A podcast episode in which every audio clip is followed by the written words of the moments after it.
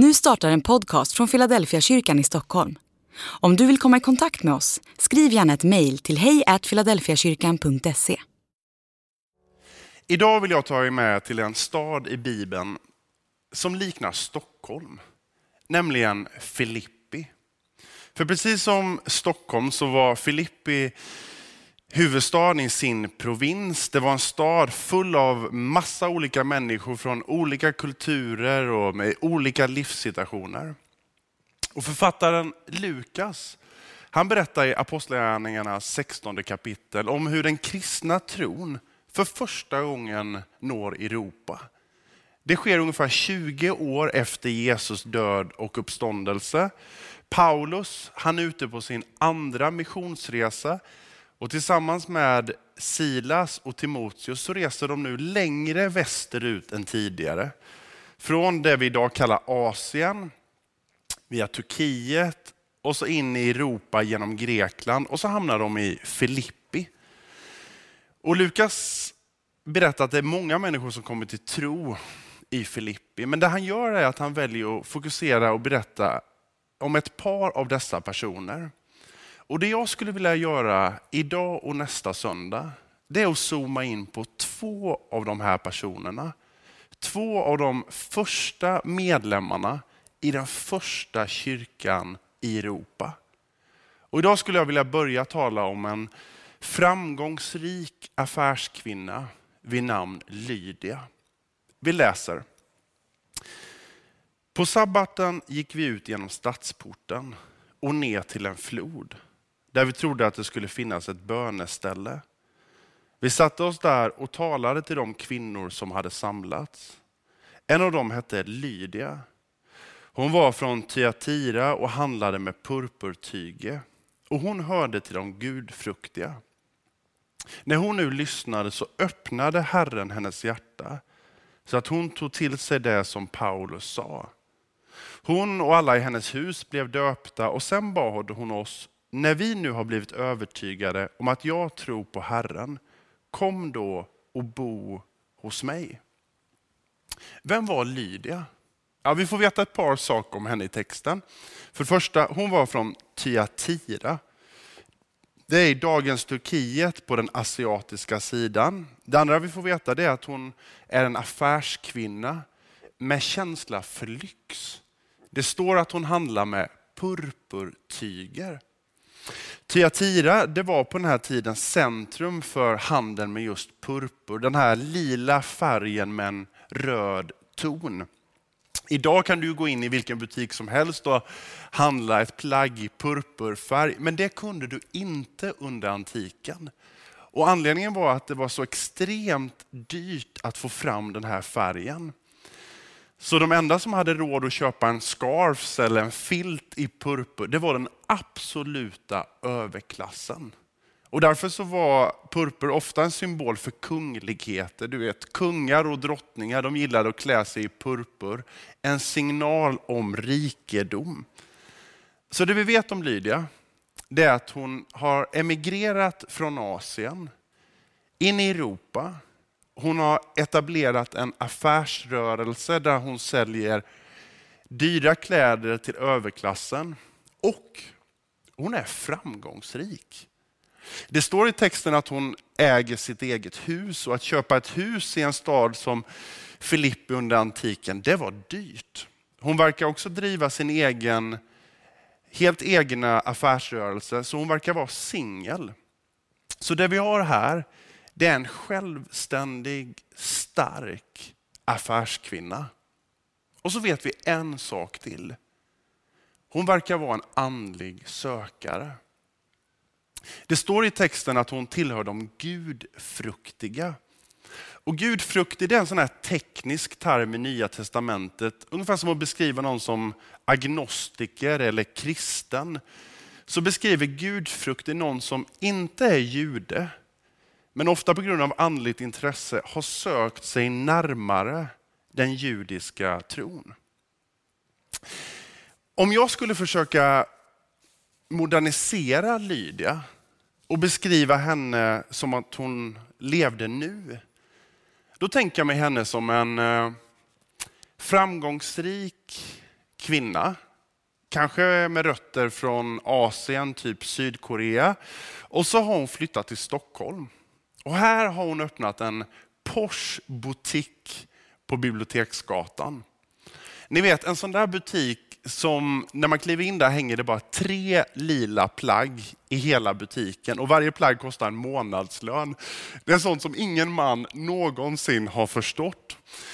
Lydia hon tillhör innemänniskorna. Hon rör sig i rätt kretsar. Men hon har ännu inte helt hittat det hon söker.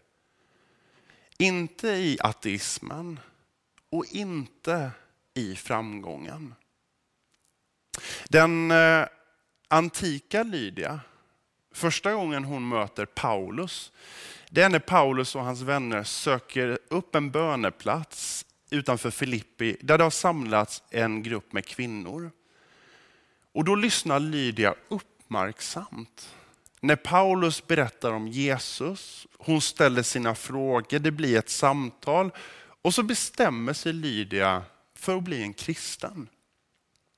Det är rationellt, det går lugnt till. Men frågan är, vad är den avgörande faktorn att Lydia faktiskt ta det här beslutet? Är det för att hon är så smart och kan fatta ett sånt intellektuellt väl övervägt beslut efter diskussionen med Paulus? Eller är det för att Paulus är en så duktig retoriker och svarar rätt på alla hennes frågor? Jag tror att den avgörande faktorn är någon annan. Det står så här i texten. När hon nu lyssnade så öppnade Herren hennes hjärta så att hon tog till sig det som Paulus sa. Alltså, när Paulus har gjort sitt, då gör Gud sitt. När Paulus har berättat om Jesus och svarat på Lydias frågor, ja då är det Gud själv som talar till Lydia. Inte bara till hennes intellekt, utan rakt in i hennes hjärta. Om vi nu går tillbaka till den nutida Lydia. Hon har ett bekvämt liv, det är vi alla överens om. Hon har en bra ekonomi. Men hon känner att det är någonting som saknas. Vad skulle krävas för henne för att hon skulle börja tro? Jag tänker så här. Alla vi människor drabbas ju ibland av olustkänslor. Det som vi idag ibland lite lättvindigt kallar för ångest eller psykisk ohälsa. Men jag tror att vi skulle behöva tala mer om lidande som en del av livet. För jag tror att en del av den här olustkänslorna vi känner, det beror mer på en existentiell ångest som grundar sig i en avsaknad av Gud. Och jag tror att alla, även en Lydia, någon gång känner den här existentiella ångesten. Ofta när man kanske går igenom en kris. Och under en sån period, då händer det ofta att en person har på något sätt sitt hjärtas fönster öppet mot Gud. Och om man då föreställer sig att en Lydia under en sån period kommer i kontakt med en kristen eller på ett annat sätt exponeras för evangeliet, att hon är älskad av Gud, att Jesus har dött för hennes skull, ja men då ställs hon inför ett val. Ska jag välja att tro på det här? Min egen personliga erfarenhet det är ju att jag har kommit i kontakt med och faktiskt döpt många Lydia här i Stockholm. Personer som eh, har gått igenom kanske en kris och i samband med den så är det någon kristen som har berättat om Jesus, kanske bjudit med till en alfakurs eller till en gudstjänst.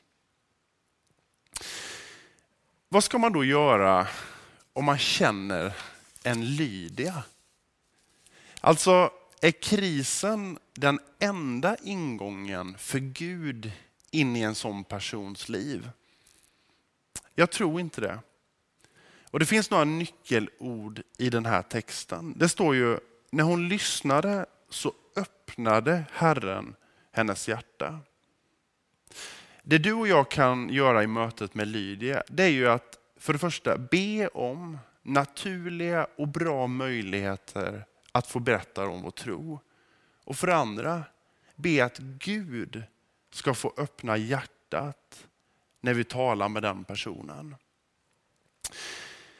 Till sist så skulle jag vilja vända mig till dig som känner igen dig i beskrivningen av en nutida Lydia. Du har det mesta på plats i tillvaron.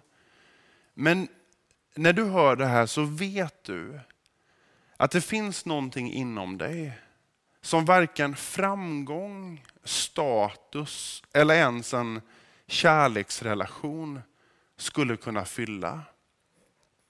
Och då skulle jag vilja säga till dig, Gud finns och Gud älskar dig. Han känner dig och han känner ditt hjärta. Det spelar ingen roll om du kallar dig andlig sökare eller ateist. Gud älskar dig och det enda han vill det är att få kontakt med dig. Och om du vill så skulle du idag kunna säga ja. Ja till att faktiskt få kontakt med honom. Du kan be med i den bön som jag nu strax ska avsluta med.